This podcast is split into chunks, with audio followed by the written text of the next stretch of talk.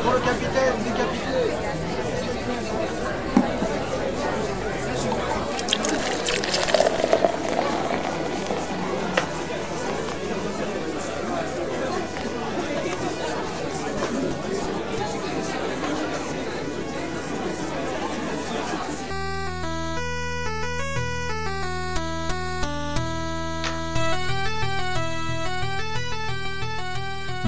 Écoutez Quand en passant, je suis Xavier, j'espère que vous allez bien. Euh, ce 18e épisode est intitulé L'animal et l'homme, et nous allons parler donc bah, des animaux et des hommes, euh, et euh, plus spécifiquement en tout cas je crois du rapport de l'homme à l'animal. Alors on va pas paraphraser, j'en parle tout de suite, comme ça je vous invite à le noter dans un coin, mais vous retrouverez tout ça sur commentpassant.fr sur le billet du, euh, du podcast, enfin sur le la fiche. Euh, on ne va pas parler de Gilles Deleuze qui euh, consacre la première lettre de l'abécédaire. Donc il y a un DVD, hein, une vidéo qui s'appelle l'abécédaire de Gilles Deleuze. Et la première lettre, la lettre A, est consacrée à l'animal il parle justement du rapport aux animaux. Il parle des animaux familiers, familiaux et du rapport animal ou du rapport humain euh, à l'animal. C'est euh, très, enfin moi ça m'avait euh, très intéressé tout ça. Mais pourquoi moi j'en fais un podcast d'un coup comme ça? Pourquoi ça m'intrigue? Parce que c'est vrai que ça m'intrigue. Alors il y a d'une part, je pense la, la, la fascination qu'on peut avoir envers les animaux, qui n'est pas la simple affection au sens euh, vous aimez les animaux, donc vous achetez des chiens, des chats, des, vous faites de l'équitation, euh, même si euh, dans cette euh, affection, enfin amour, je ne sais quoi pour les animaux qui peut déborder sur des comportements des fois un petit peu, un petit peu étranges, un petit peu extrêmes, et en fait il y aurait sûrement beaucoup à enquêter, hein, savoir comprendre quel est le rapport singulier que telle personne a avec tel animal, euh, parce qu'il pourrait être question ici de beaucoup de d'avoir un rapport singulier euh, avec euh, un animal et non pas simplement avoir une vue, enfin une considération pour le genre animal en tant que vaste catégorie qui serait tous les autres animaux de la Terre, du, enfin tous les autres animaux, sous-entendu, l'homme serait éventuellement un animal, mais avec une particularité qui, qui le, qui euh, l'exclurait de sa propre catégorie. Quoi. Nous sommes, euh, nous, des animaux, mais tellement différents parce que, euh, on abordera la question tout à l'heure, j'en dis pas plus. Moi, ce qui m'intéressait, c'est d'une part, oui, la part importante qu'on consacre dans notre culture aux animaux, alors, euh, le sujet est très vaste parce qu'on pourrait parler de la littérature, bien sûr de la peinture, de la sculpture, euh, des opéras, enfin voilà, de beaucoup de choses. Mais essayons, si vous le voulez bien, parce que j'ai beaucoup de mal, euh, essayons de ne pas nous perdre euh, dans ce sujet parce qu'en fait il ouvre des portes sur d'autres sujets, sur plein de choses, puisque quand on parle des animaux, on parle des, bah de, on a envie de parler de la vie, de la terre, de l'existence de l'homme, euh, voilà, de, beaucoup de choses. Mais essayons de, de ne parler que du rapport euh, que nous avons nous hommes aux animaux et et c'est là même ce qui m'intéresserait peut-être le plus de ce que la, vue au sens euh, la sensation, même euh, la, prise en considération de l'existence d'un animal, même d'un animal singulier, croiser la route d'un animal.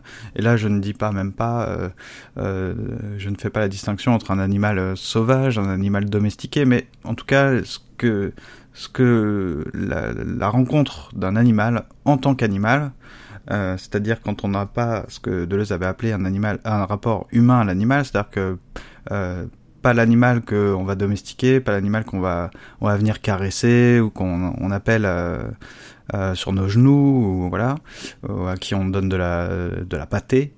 Euh, non, le, fait, mais ça peut être cet animal-là, mais pas dans euh, tout d'un coup une interaction de ce type-là, mais simplement euh, sentir rencontrer cet animal. Qu'est-ce que tout d'un coup, ça do... enfin, c'est pas que ça doit, mais qu'est-ce que ça chamboule en nous et qu'est-ce que ça nous apprendrait qu'est-ce que ça nous ferait penser Qu'est-ce qu'il y aurait à penser à la vue, à la rencontre d'un animal C'est pour ça que j'avais d'abord pensé intituler cet épisode L'animal, ce maître de l'homme. Euh, parce que l'animal aurait quelque chose à nous apprendre. Puis j'ai pensé à d'autres choses aussi parce que vous savez dernièrement, euh, si vous êtes en France ou si vous, bon peut-être il y a des scandales comme ça un peu partout, euh, mais il y a des, il y a beaucoup de scandales euh, depuis au moins deux, bon et je dis deux ans, mais en fait depuis des années, hein, des décennies certainement, surtout depuis de toute façon l'élevage intensif, industriel, etc. pour fabriquer nos jambons, nos ailes de poulet, tout ce que vous voulez eh bien, euh, il y a beaucoup de scandales euh, sur euh, sur la, manière dont on tue les animaux pour pour s'en nourrir. Et j'ai l'impression, mais c'est peut-être juste une impression, hein, parce que j'ouvre pas le sujet non plus sur une vaste réflexion sur l'évolution de l'homme, la civilisation humaine. je, sais, je sais pas, c'est de la science-fiction tout ça pour moi encore malheureusement, mais je me disais que dans cette euh, réaction, parce que quand j'étais gamin, que je voyais des, des, associations de défense des animaux, je les prenais quand j'étais gamin. Je les prenais toujours un peu pour des farfelus, vous voyez, je me disais, bon, bah, faut bien, faut bien manger, quoi. Euh, je, je voyais pas où était le problème.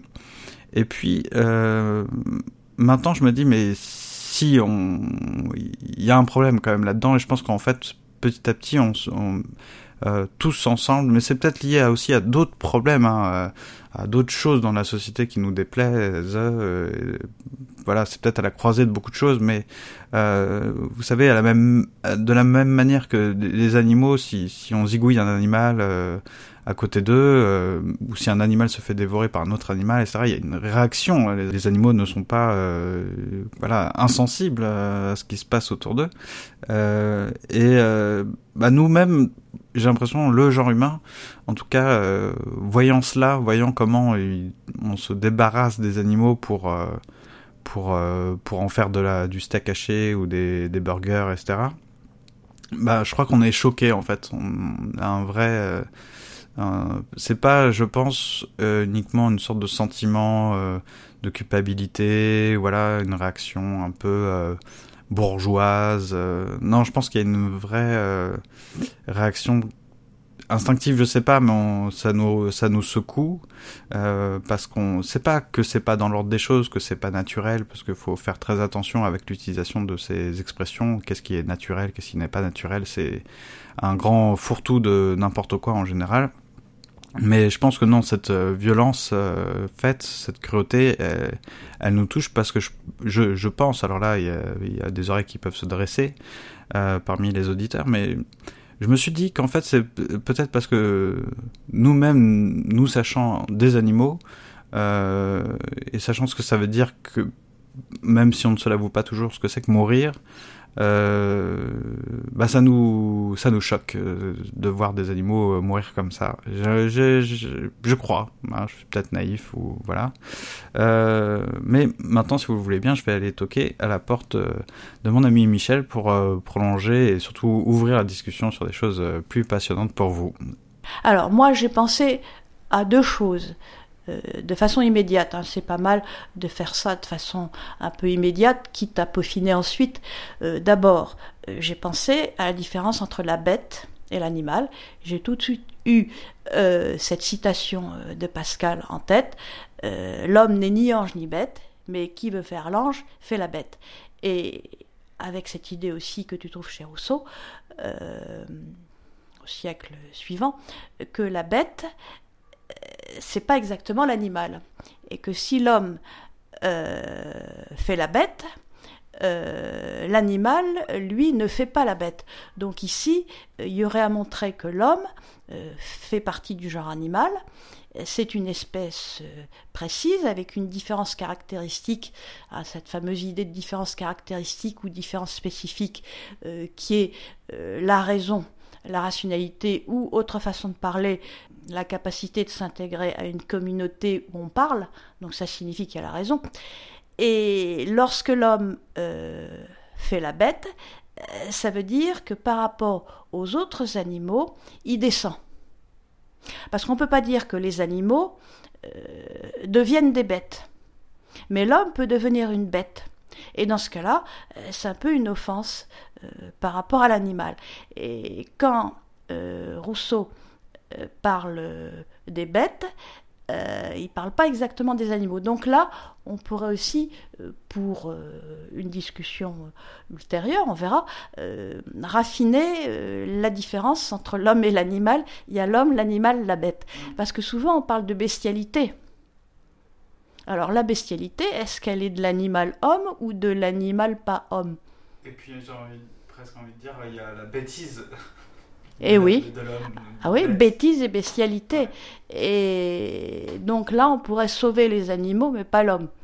Et je pense qu'aujourd'hui, il y a tout un mouvement en faveur des animaux les droits des animaux, la reconnaissance de l'animal, contre la souffrance de l'animal, avec un injuste sort fait à ce brave Descartes, qui euh, a beaucoup développé l'idée de l'animal-machine et les gens oublient que l'homme fait partie des animaux et que quand Descartes parle de l'animal-machine, il range l'homme aussi dans cette catégorie. Et quand on va se faire opérer à l'hôpital euh, de l'appendicite ou du cœur, tiens, on se fait greffer un cœur, ben, c'est l'animal machine. Mm.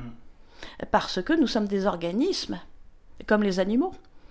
Donc il y a un gros contresens fait contre Descartes euh, en ce moment, euh, depuis quelques années, les, gens ne le connaissent pas bien, euh, c'est qu'ils ont l'impression que Descartes fustige les pauvres animaux, alors qu'en fait on en fait partie et que nous aussi nous sommes des animaux machines, et grâce à ça quand même, il y a eu le progrès des sciences, parce que Aristote n'est pas précisément euh, dans la mouvance euh, de des opérations chirurgicales sur le corps. Hein. il est finaliste, Descartes est mécaniste. Donc moi je pense qu'il faudrait réhabiliter un peu Descartes, euh, et puis pas oublier qu'il est chrétien. Les gens ne se rendent pas compte, c'est complètement chrétien. et puis aussi repartir d'Aristote que Descartes entend dépasser. Alors, donc j'ai pensé un peu en vrac euh, à distinction animal, bête, donc Pascal, Rousseau. Ça m'a fait penser à Descartes. Je me suis dit, pauvre Descartes, il faudra un peu le réhabiliter parce qu'il crache pas tant que ça euh, sur les animaux euh, et il n'oublie pas que l'homme est un animal machine aussi. Et puis Aristote, l'homme est un animal politique. Et quelque chose de très passionnant et qui aujourd'hui est, est à penser un peu plus, puisqu'il y a un grand regain d'intérêt par rapport euh, au bouddhisme. Et c'est que Aristote nous dit qu'il y a trois types d'âmes l'âme des végétaux, l'âme des animaux et l'âme des hommes. Et que euh, l'âme n'est pas réservée à l'homme. Donc, l'animal, chez Aristote, est doté d'une âme, alors que chez Descartes, il n'en a pas. Alors, autre contresens euh, par rapport à Descartes, c'est que Descartes pense que les animaux sont intelligents, puisqu'on les dresse. il dit qu'on dresse les ménates, on dresse les perroquets, hein, dans une lettre euh, assez clairement écrite hein, au marquis de Newcastle, c'est facile à retenir, un hein, nouveau château. Et il y a une intelligence animale puisqu'on les dresse. Donc c'est pas que de l'instinct, mais il y a une différence entre l'intelligence et la raison. Et encore une fois, euh, les gens font des contresens sur Descartes et ils oublient que Descartes pense en effet qu'il y a une intelligence animale et que c'est pas simplement euh, un instinct répétitif. On peut leur apprendre des choses. Bon, alors euh, l'animal politique, hein, Aristote le dit et ça va être repris même par les chrétiens, bien que l'âme soit réservée à l'homme chez les chrétiens. Hein, tous les chrétiens réservent l'âme à l'homme, tous. Hein, pas les Grecs. Hein. Euh, tous les penseurs métaphysiciens euh, vont montrer que la différence entre l'homme et l'animal, c'est langage-raison. Et pas simplement le fait de raisonner, d'argumenter, d'agencer les arguments, mais le fait de symboliser, par exemple, et de se représenter un objet en son absence, donc le langage. Par exemple, là, si je te demande de penser à tes premiers châteaux de sable dans ta prime enfance, tu peux les voir en images et tu peux te le dire en langage. Mm. Alors l'animal n'a pas cette faculté que Benveniste appelle la faculté symbolique. Et ça, tous les philosophes, qu'ils soient grecs ou chrétiens, disent la même chose. Ceci étant, il y a des philosophes très intéressants comme Montaigne qui vont te dire que l'animal est bien supérieur à l'homme parce que l'homme est horriblement méchant. Et Rousseau euh, va te dire ça d'une certaine façon. Euh, il y a un très beau moment, je ne sais pas si c'est dans les confessions ou les rêveries, enfin c'est un des deux, où Rousseau raconte qu'il s'est évanoui euh, parce qu'il a vu un palefrenier battre à mort un cheval. Ça c'est important. Hein. Donc sensibilité de l'animal et sensibilité de certains hommes à la souffrance de l'animal, mais pas de tous justement donc euh, la férocité de l'homme par rapport à l'animal. Donc là, c'est plus la question de la raison, c'est la question de la sensibilité. Et Montaigne, euh, signalant que bah, il préfère euh, certains animaux qu'il côtoie tous les jours, chevaux ou chiens, à certains imbéciles humains qui sont d'une méchanceté effroyable.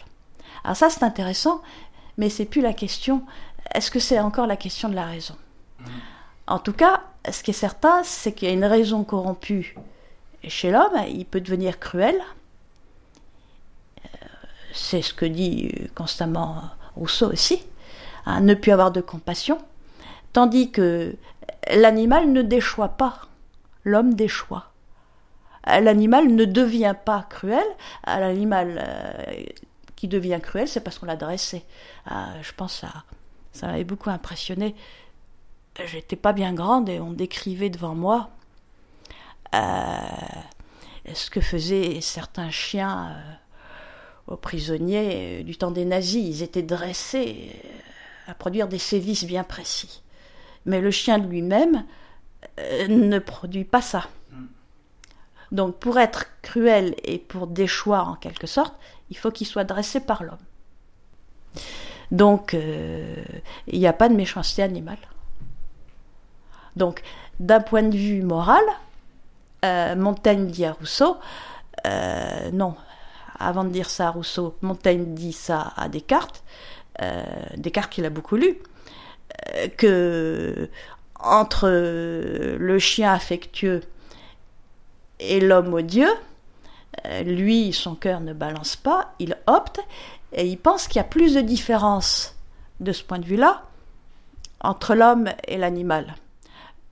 Et que entre, euh, si tu veux, euh, la rationalité humaine et le manque de rationalité animale. Et Descartes lui répond que c'est pas sur ce plan-là qu'il se place.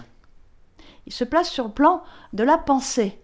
Et que donc, même si le chien de compagnie est beaucoup plus sensible et sympathique pour nous que la crapule qui donne un coup de pied au chien, parce que c'est ça. En fait, on pourrait, pourrait résumer. Hein. Il y a celui qui donne un coup de pied au chien, ou qui assassine un chat, hein.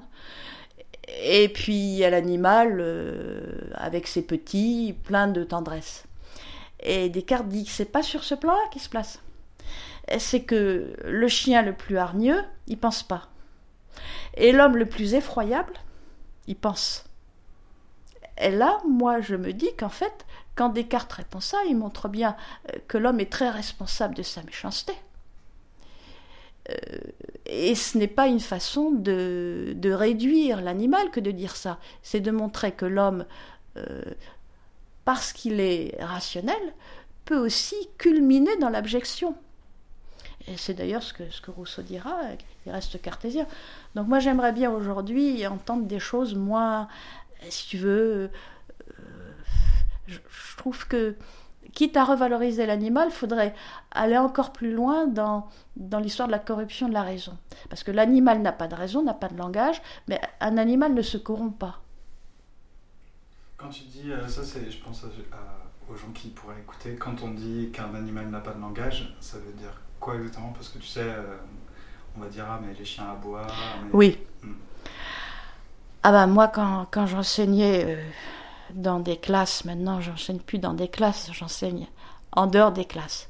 J'avais toujours des réactions d'indignation quand je disais euh, qu'il n'y avait pas de langage animal. Bon, euh, il faut euh, dissoudre l'équivoque, au sens où les animaux communiquent par signes, par signes distincts, par signes soit olfactifs, soit sonores, soit visuels, et ces signes sont en nombre restreint, et leurs combinaisons sont en nombre restreint il n'y a pas une infinité de combinaisons. Alors, moi, je me rappelle, j'aimais bien dire ça. Je disais à, mes jeunes élèves euh, que on ne pouvait pas prévoir à l'avance le poème d'amour qu'ils allaient faire à leur amant ou à leur amante. Parce que le langage humain a d'infinies combinaisons et il est imprévisible, c'est pourquoi d'ailleurs politiquement euh, on empêche les gens de parler. Tandis que l'animal, ce pauvre animal, nous les humains, nous pouvons le leurrer, nous pouvons connaître à l'avance leurs signes, nous, les connaissons, nous pouvons les combiner, nous pouvons tromper les petites abeilles, nous pouvons tromper les papillons, nous pouvons tromper les canards parce que euh, nous utilisons des leurres suffisamment puissants pour amener des comportements très précis. Euh, ce que les idéologues politiques aimeraient bien qu'on fasse pour l'homme. Mm. Or, on ne peut pas. Donc, ils, font taire. Donc, là, là, il y a, y a, quelque chose qui est de l'homme. Hein. Euh, comment faire taire un homme qui a de multiples combinaisons euh, d'énoncés en tête et on ne sait jamais si l'homme le plus opprimé possible, on ne sait jamais si un jour il va quand même pas dire tout fort quelque chose. Euh, regarde les gars euh, terrifiés par Staline. Staline avait quand même toujours peur qu'il y en ait un qui parle trop. Il les purgeait, il les tuait. Bon. Donc là, le langage animal, ben, il est en un nombre fini d'énoncés. Et puis d'autre part, ce langage est un moyen de communication et non pas un moyen de penser. Alors, ce qu'on pourrait dire, et je pense, c'est que l'instinct, animal. Euh, on le connaît encore pas très bien parce qu'on dit c'est génétique, c'est inné. Et derrière l'inné, derrière le génétique, il y a la création. Ah, quand tu vois euh, comment les mésanges font leur nid, comment le coucou pique le nid euh, d'un autre oiseau et couvre les œufs d'un autre oiseau, quand tu vois les ruses de l'instinct, la magnificence de l'instinct, euh, oui, c'est programmé génétiquement. Quand tu vois certaines euh, araignées qui sont striées de jaune et noir faire des toiles d'une beauté surprenante, alors là, tu es émerveillé devant la création instinctive. Et c'est vrai que nous n'avons pas ce même type de création, nous, nous avons l'art. Il y a l'art et l'instinct. Et bon, alors là, il y a une réflexion à faire sur la créativité animale immédiate. Euh, c'est vrai, euh, regarde ce que fait un pan, le déploiement des couleurs euh, de sa queue. La roue du pan, et c'est d'une beauté extrême. Regarde le plumage des oiseaux, ce qu'ils en font, les parades. Alors on dit les parades de cours, c'est inné. Et puis point. Et en fait, là, il y a, de quoi admirer.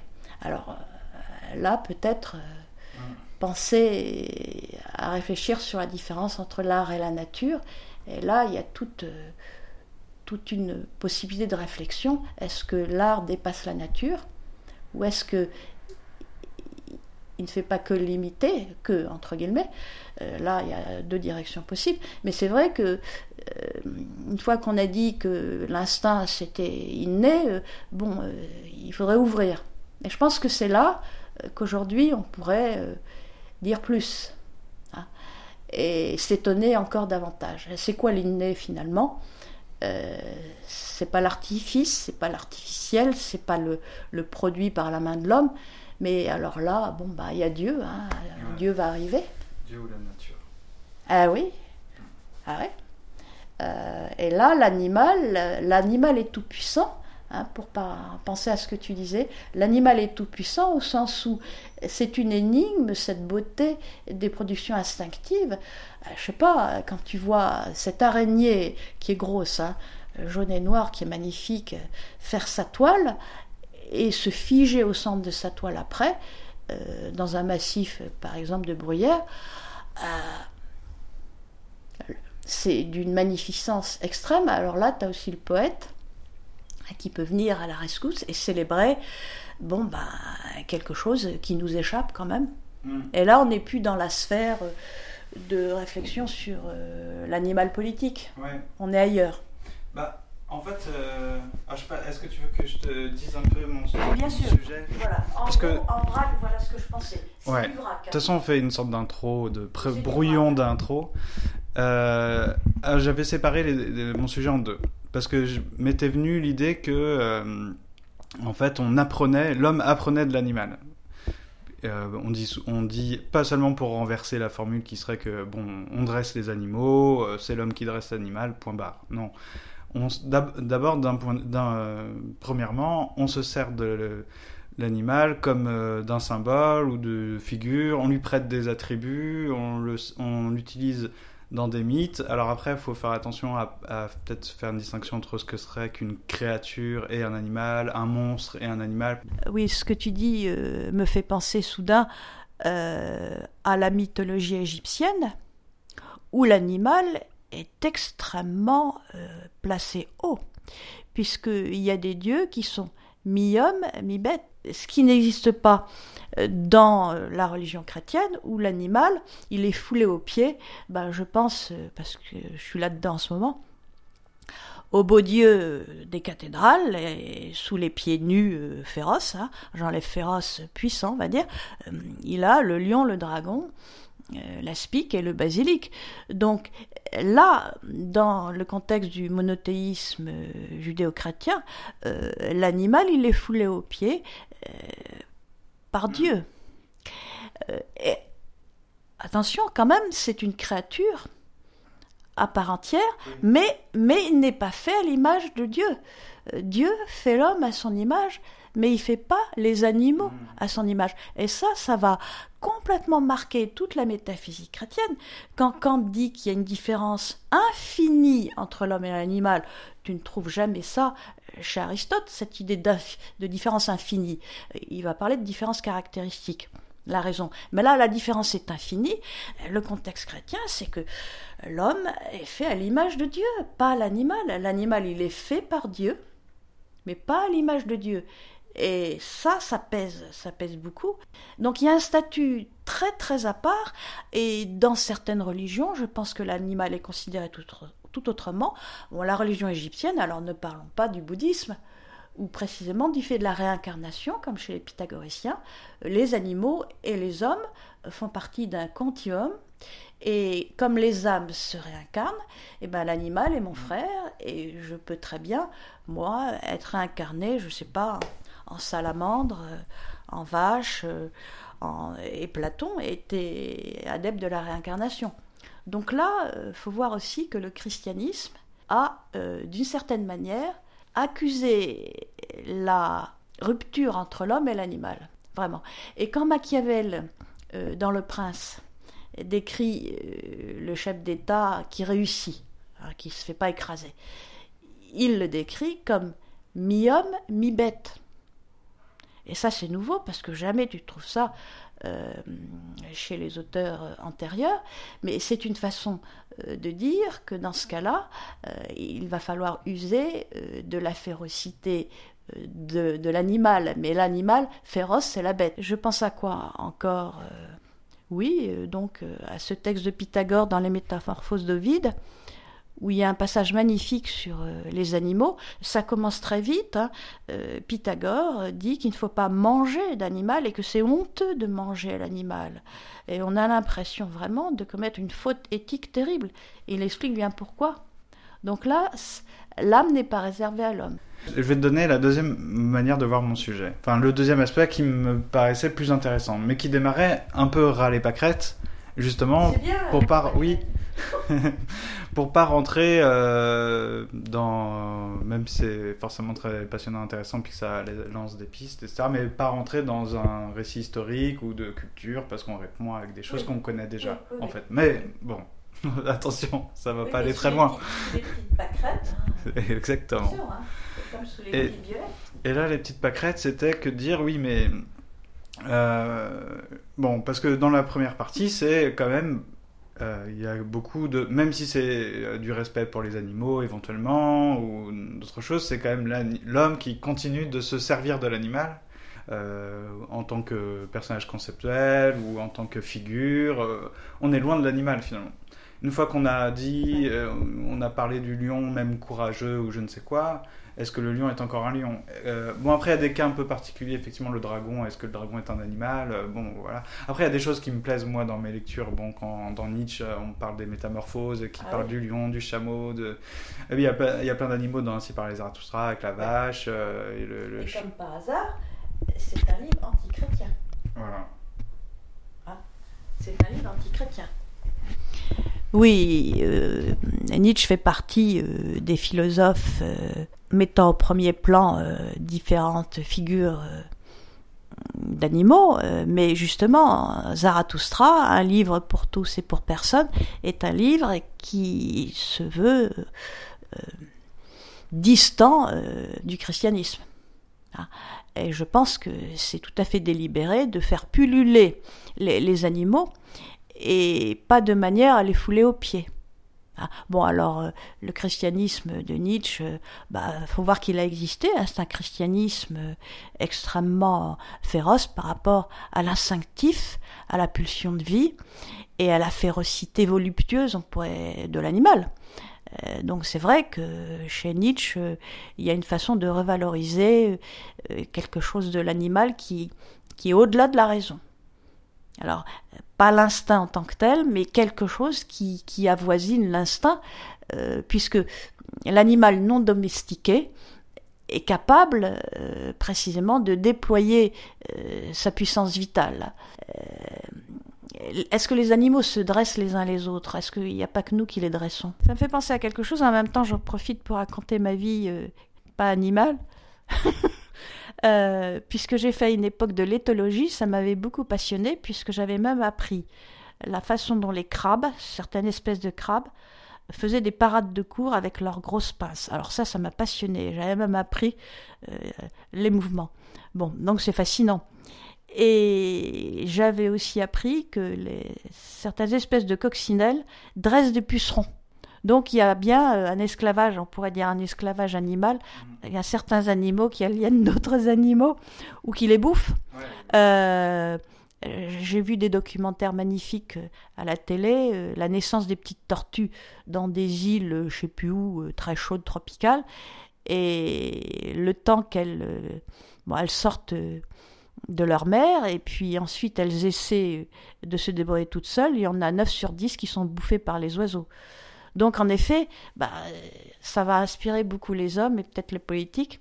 Il y a les fameux prédateurs, la loi de la jungle, le plus gros mange le plus petit. Euh, bon. Euh, et là, ici, ça serait intéressant de réfléchir à l'usage justement de cette fameuse loi de nature, loi de la jungle, euh, par euh, certaines idéologies politiques qui veulent faire croire que l'homme, euh, il est tout aussi féroce que l'animal, pourquoi pas c'est naturel, alors que les animaux ne sont jamais aussi féroces que l'homme, euh, même s'il y a des comportements absolument sidérants, bien sûr. Mais euh, bon, euh, justement, il y a une inventivité de l'homme. Il invente même un animal aussi cruel que lui, alors c'est pas vrai. Oui, mais qu'est-ce que l'animal en tant que tel Puisque il y a bien un animal sur Terre, on va dire, qui vit à nos côtés. Qu'est-ce que cet animal-là Pas bon, sans même faire de distinction euh, animal familier, euh, euh, dressé, pas dressé, mais je pensais plutôt à l'animal sauvage. En tout cas, l'animal un peu, tu vois, un, un peu loin de l'homme, quoi. Je pense peut-être trop au chat, mais Ah l'animal qui rentre pas en contact trop avec l'homme. Euh, mais peut-être que en fait euh, le reste aussi. Mais c'est vrai que quand tu penses à un animal purement dressé, qu'est-ce qui t'apprend cet animal-là, à part euh, que tu l'as dressé, je sais pas. Mais l'animal un peu libre, on va dire, enfin autant qu'il peut puisse l'être. Euh, qu'est-ce que lui, il nous indiquerait Euh, Tu vois, il y a le côté un peu l'animal, bah, c'est la seule. Alors peut-être qu'on se trompe, peut-être que, mais c'est un peu euh, le seul vivant vraiment vivant qui est à côté de nous et qui devrait, enfin, qui pourrait nous indiquer tout ce que nous, on, par exemple, tout ce que nous on ajoute à la vie qui n'y est pas, sans rentrer dans des grandes guerres contre les grandes doctrines. Alors, mais Là, moi, je, procède encore par association. Soudain, j'ai pensé à l'animal euh, hors euh, contexte euh, culturel et d'histoire de la culture. J'ai pensé à la parole du poète. hein. Viens mon beau chat sur mon cœur amoureux, par exemple. hein. Les poèmes de Baudelaire sur les chats ne sont pas dans la mouvance d'une réflexion sur la raison, mais il y a une histoire de sensualité et de communication euh, voluptueuse entre l'homme et l'animal par l'intermédiaire de la caresse. Alors, bon là, certains animaux se font plus caresser que d'autres. On va pouvoir dire ça du chat, euh, mais pas du crocodile. Je prends des exemples que les enfants peuvent comprendre tout de suite, euh, puisque les enfants sont souvent fascinés par des lapins, par des chats, euh, par des animaux doux. Les ours. et même les ours, en effet, un petit ours, euh, parce que là, euh, il y a bah, l'aspect, l'aspect physique et aussi euh, le fait que quand on caresse euh, cet animal ou qu'on voudrait le caresser, il y a un monde de, de sensualité. Bon, mais là, c'est un, un champ qu'il faudrait affiner parce qu'il y a des animaux pas caressables. hein. Bon, les gros ours, les girafes, les hippopotames, les éléphants. Alors, l'animal libre, sauvage, pas domestiqué, euh, qu'est-ce qu'il représente? Bah, Il représente euh, la force euh, vitale et pas simplement la puissance vitale. Moi, une sorte d'énigme, d'énigme de la puissance qui n'a pas besoin de réfléchir justement sur Mhm. elle-même. Et puis, il est là. Il est là, tant que l'homme ne, ne chasse pas. hein. Je pense aux éléphants qu'on qu'on chasse et qui sont en voie de disparition. Et d'autres, les, grands félins. Ah, Et pourquoi les grands félins nous, nous fascinent? Euh, Bon, ils sont beaux, mais pas simplement parce qu'ils sont beaux. Euh, peut-être parce que, enfin moi là, je parle pour moi, parce qu'ils ont peut-être la chance, euh, on pourrait se dire, de ne pas avoir conscience de soi. Et justement d'être une pure pulsion de vie, euh, imprévisible. Et peut-être que on les envie d'une certaine façon euh, de ne pas avoir tout ce falbala euh, de la morale, de la civilisation. Et en même temps, on est, enfin, en même temps, moi, je suis subjuguée par leur puissance physique et leur puissance d'être. Alors là, évidemment, certaines cultures vont, vont râler parce que pour certaines cultures, seul l'homme est, l'animal vit. Mais justement, je pense que l'animal, c'est la vie et l'énigme de la vie euh, concrète euh, et la beauté de cette énigme. Euh, Alors, il y a aussi l'animal dont on a peur et qui fascine aussi. Euh, le crocodile, le, puma, euh, la hyène. La hyène est très fascinante. Et il y a aussi les tout petits qui, fascinent. Euh, tout ce monde aquatique. Dans un étang, par exemple, il y a, plein de petits animaux. Donc là, je pense c'est le pullulement de la vie. Et il y a une partie euh, qu'on n'a pas encore tout à fait évoquée, enfin j'en avais parlé très rapidement en début d'épisode, ça concerne euh, l'industrie alimentaire, la manière dont on abat les animaux pour s'en nourrir et euh, l'ouverture à partir de, de- des horreurs qu'on commet à l'égard des animaux, euh, l'ouverture vers la question des droits des animaux. Oui, pour aborder un thème qui est celui de, l'horreur, euh, de l'enrégimentement des animaux, poulets de batterie, etc. Euh, moi, quand j'étais enfant, j'étais souvent dans des lieux où il y avait des fermes en Bretagne et il y avait des petits poussins absolument adorables, et des poulets en liberté. Et comment euh, peut-on passer de cette liberté euh, d'un poulet dans une ferme au poulet de batterie? Alors là, évidemment, c'est la férocité humaine et le goût du, du lucre et aussi le fait que l'homme est carnivore. Donc quand Pythagore dit que c'est euh, immoral et cruel de, de manger les animaux, il sera absolument horrifié euh, en voyant ce qu'on fait aux vaches euh, au poulet, au cochon. Le cochon étant un animal particulièrement, je trouve, martyrisé. J'ai encore souvenir du cri du cochon qu'on égorgeait en Bretagne. Euh, ça me donne froid dans le dos. Et en plus, on disait, mais c'est absolument affreux, qu'on pouvait tout manger du cochon. J'étais très fascinée quand j'étais fillette. On pouvait tout manger, et même ce qu'on mangeait pas était utile, euh, puisque les soies du cochon euh, servent à faire des brosses, que ce soit des brosses à dents ou des brosses à vêtements. Donc là, c'est l'animal martyrisé par l'homme, et l'animal mangé, bouffé, martyrisé. Et aujourd'hui, euh, bah, il y a tout euh, un mouvement.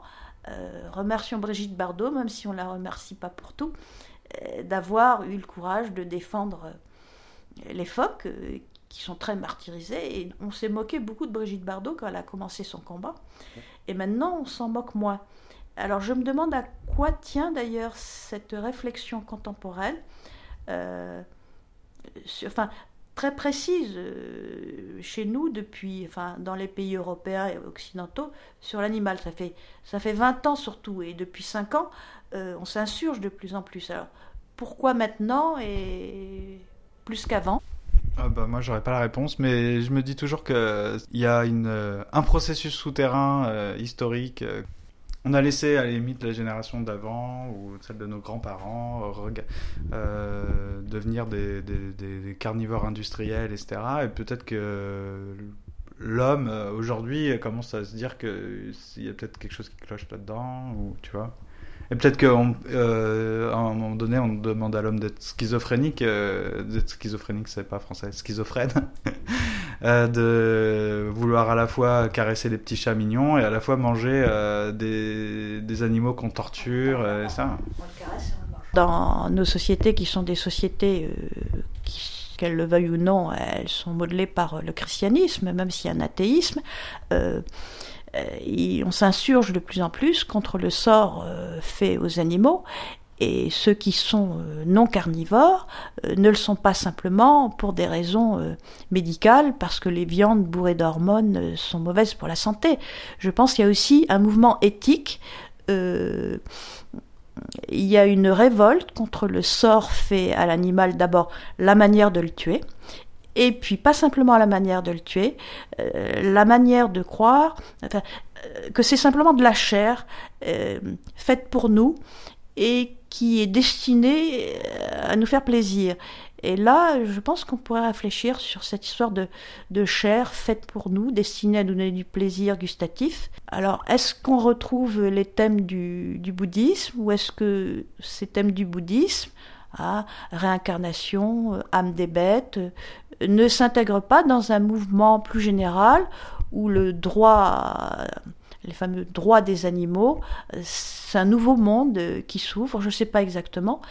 c'est peut-être un rapport à la nature, euh, le respect et aussi la fraternité euh, entre les, êtres. Tu vois, bon, le côté, euh, le droit des, animaux, bon, peut-être qu'en en fait, il faudra passer par là, hein, d'ailleurs, pour, enfin, ils ont déjà des, plus ou moins des droits, enfin, selon les pays, j'imagine, enfin, en France, je crois savoir qu'on ne peut pas manger son chat ou le battre, ou, tu vois, il y a de la maltraitance envers les animaux. Il y a déjà une charte sur les droits des animaux? Non.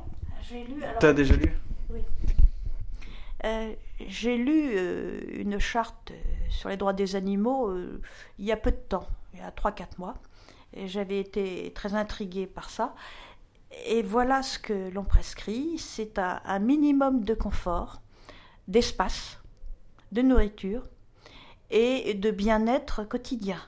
Donc, euh, pas mettre un animal en cage, euh, pas euh, cage minuscule, pas le nourrir n'importe comment, et faire en sorte qu'il puisse se mouvoir. Donc, c'est une façon de reconnaître que c'est un être sensible qui a plaisir, douleur, et que nous devons contribuer à, à, son plaisir. Donc, ça signifie aussi que ce sont pas des choses. donc, les animaux ne sont pas des choses. Or, ce qui est frappant, euh, quand on voit autour de nous, de ci, de là, un peu n'importe où d'ailleurs, en ouvrant les écrans ou en faisant parler euh, les livres ou les journaux, c'est que souvent les animaux sont confondus avec les choses. Et donc sont traités, euh, donc on donne un coup de pied à un chat comme on donne un coup de pied à une chaise.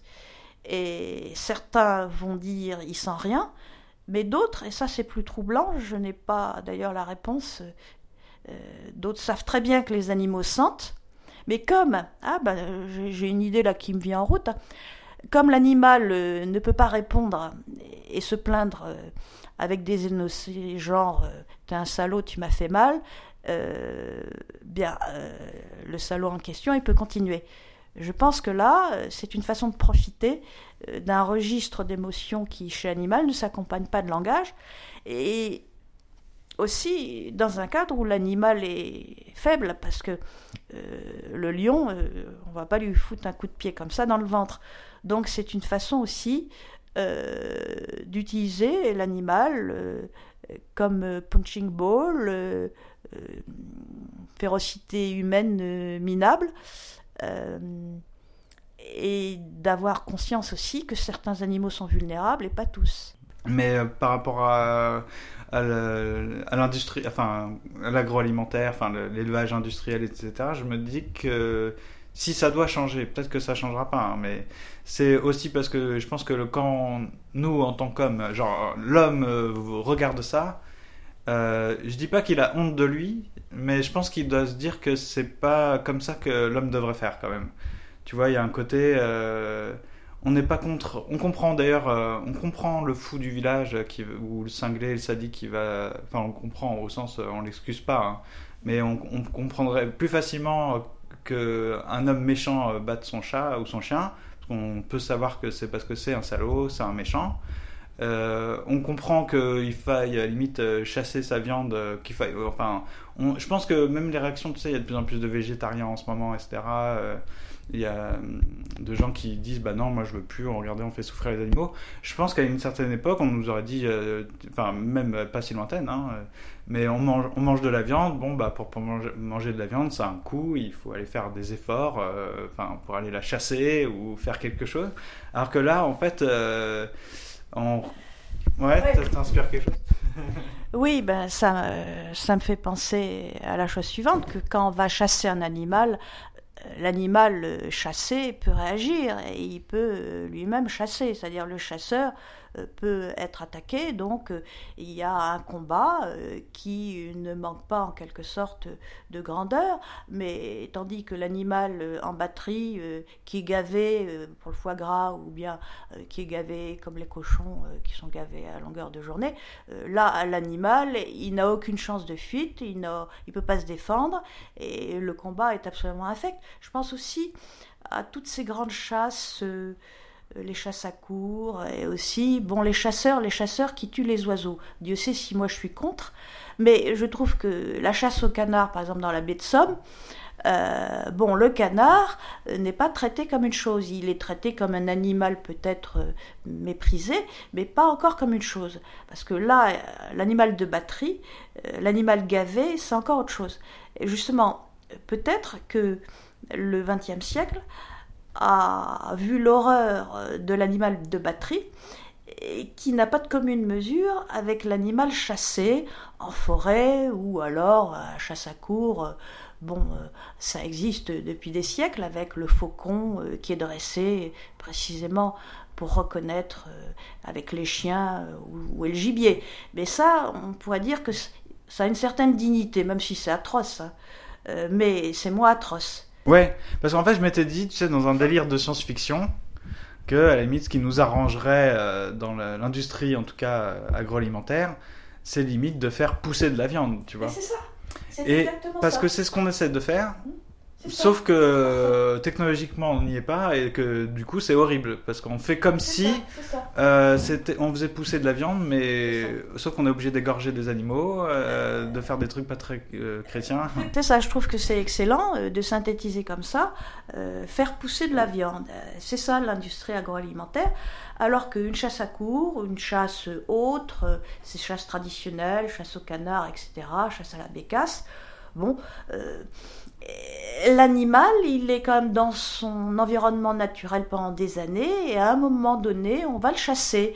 Euh, mais euh, d'abord, il peut s'échapper, euh, souvent il s'échappe, même aller chasser le sanglier, on ne le retire pas de son environnement. Hein, l'homme va s'avancer vers l'animal, va le tuer, en effet c'est cruel, mais c'est pas la même chose que faire pousser l'animal pour le manger.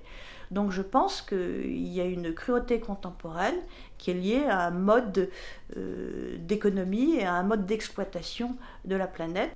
Il y a une manière euh, de peut-être de reconsidérer l'animal, pas que d'un pas, que d'un point de vue moral, genre c'est pas c'est pas juste euh, de faire du mal aux animaux, mais ce que l'animal est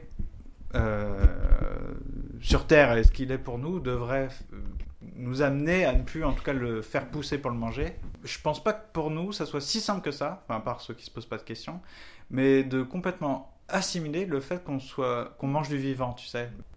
Et puis, je dirais aussi, il y a l'animal qui court, l'animal dans l'assiette, et puis, euh, je me rappelle euh, un souvenir d'enfance. Hein, euh, quand j'étais rentrée en sixième, j'avais demandé à ma mère de m'offrir un livre que je regardais tous les jours dans la même vitrine qui s'appelait Les merveilles de la nature.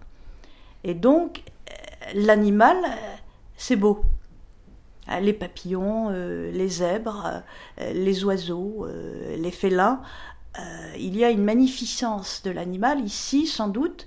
On pourrait déplorer le fait que certains hommes ne regardent pas la beauté des animaux, par exemple, un étourneau, euh, le poitrail d'un étourneau, euh, c'est très beau, euh, c'est dufteux, c'est brun avec des petits points blancs.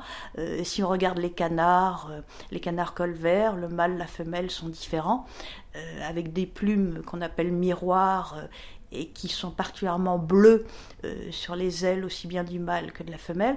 Donc il y a une beauté de l'animal dont les religions d'ailleurs font cas, puisque dans la religion chrétienne, et je pense dans d'autres aussi, euh, cette beauté euh, incroyable, diversifiée, c'est une preuve immédiate euh, par l'œil, par l'œil, et pas par le palais et la dent, par l'œil de l'existence d'un Dieu créateur, car on se dit que pour qu'il y ait des beautés pareilles, il faut les avoir pensées avant.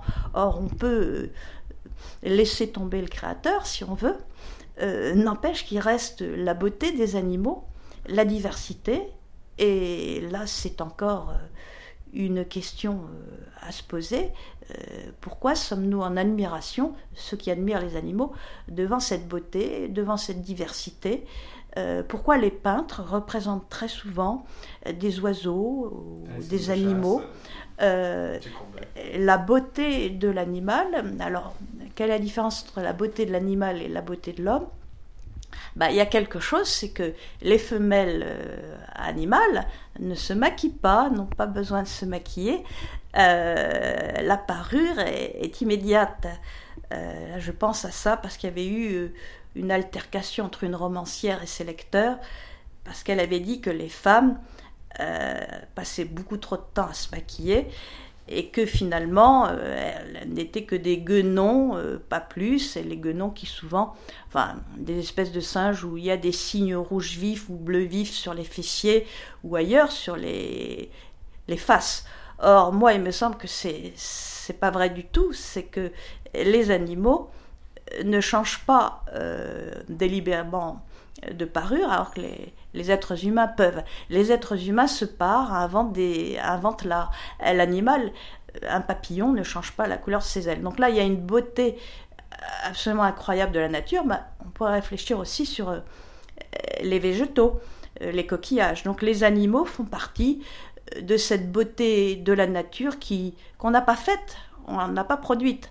Alors ceux qui croient en Dieu ont une solution et ceux qui n'y croient pas, ben, garde l'admiration. Alors l'épisode 18 euh, consacré à l'animal touche à sa fin. Je remercie vivement Michel de sa large contribution à cet épisode. Euh, je ne vais pas en faire un résumé, vous, retrouverez toutes les ressources nécessaires sur le site commentpassant.fr d'ici euh, quelques jours, le temps que je fasse un billet approprié. L'idée c'était bien en tout cas de proposer voilà une réflexion sur l'animal, euh, qu'est-ce que l'animal en tant qu'animal, qu'est-ce que ça nous apprend à nous homme d'aujourd'hui de rencontrer un animal, soit euh, enfin, en tout cas, de, le rencontrer soit euh, dans la vie de tous les jours, hein, un petit chat, etc., soit de regarder un documentaire, soit d'aller au zoo, soit euh, d'une manière plus horrible de voir comment l'être humain aujourd'hui traite l'animal dans son dans l'alimentation euh, mais on pourrait euh, voilà élargir le sujet à même euh, comment l'homme considère l'animal, quel est son rapport avec l'animal domestique. Hein, c'est quoi le fait d'avoir des, des, petits chats finalement chez soi, etc. Qu'on puisse caresser.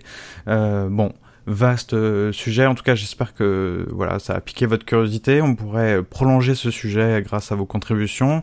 Euh, Peut-être que je continuerai la euh, discussion avec Michel si, euh, si elle le veut bien. En tout cas, ça, ça me ferait plaisir. Il faudrait peut-être que voilà que je cogite encore un peu plus à ce sujet. Moi, dans une première partie, je voulais montrer que ben on, l'animal a une part importante pour nous, on a une admiration pour l'animal, euh, on s'en sert euh, dans des récits euh, de nature très variée pour nous, bah voilà, soit pour nous divertir, soit pour nous apprendre quelque chose de la vie, de la nature, et puis dans une deuxième partie, plutôt précisément, qu'est-ce que la rencontre avec l'animal nous apprend, une fois qu'on a vu l'animal en tant qu'animal et non plus en tant que objet ou euh, chose domestiquée, vivant domestiqué. Voilà, l'animal n'est pas une plante, l'animal n'est pas un tamagotchi. Euh, et je pense que bon, j'espère en tout cas que, que ça vous aura intéressé. Euh, je remercie également bah, Zafeu, euh, Karine d'une fille un podcast, euh, Cécile également. Et puis, ben, on se retrouvera dans deux semaines euh, pour un sujet sur le voyage, voyager, qui sera un peu particulier. Alors ce sera quand même le 19e épisode, mais euh, il y aura beaucoup de pistes sonores, etc. Bon, on va voir ce que j'arrive à faire avec tout ça. En tout cas, je vous remercie euh, vivement, et puis bah, on se retrouve bientôt. N'hésitez pas à vous rendre sur commentpassant.fr. Salut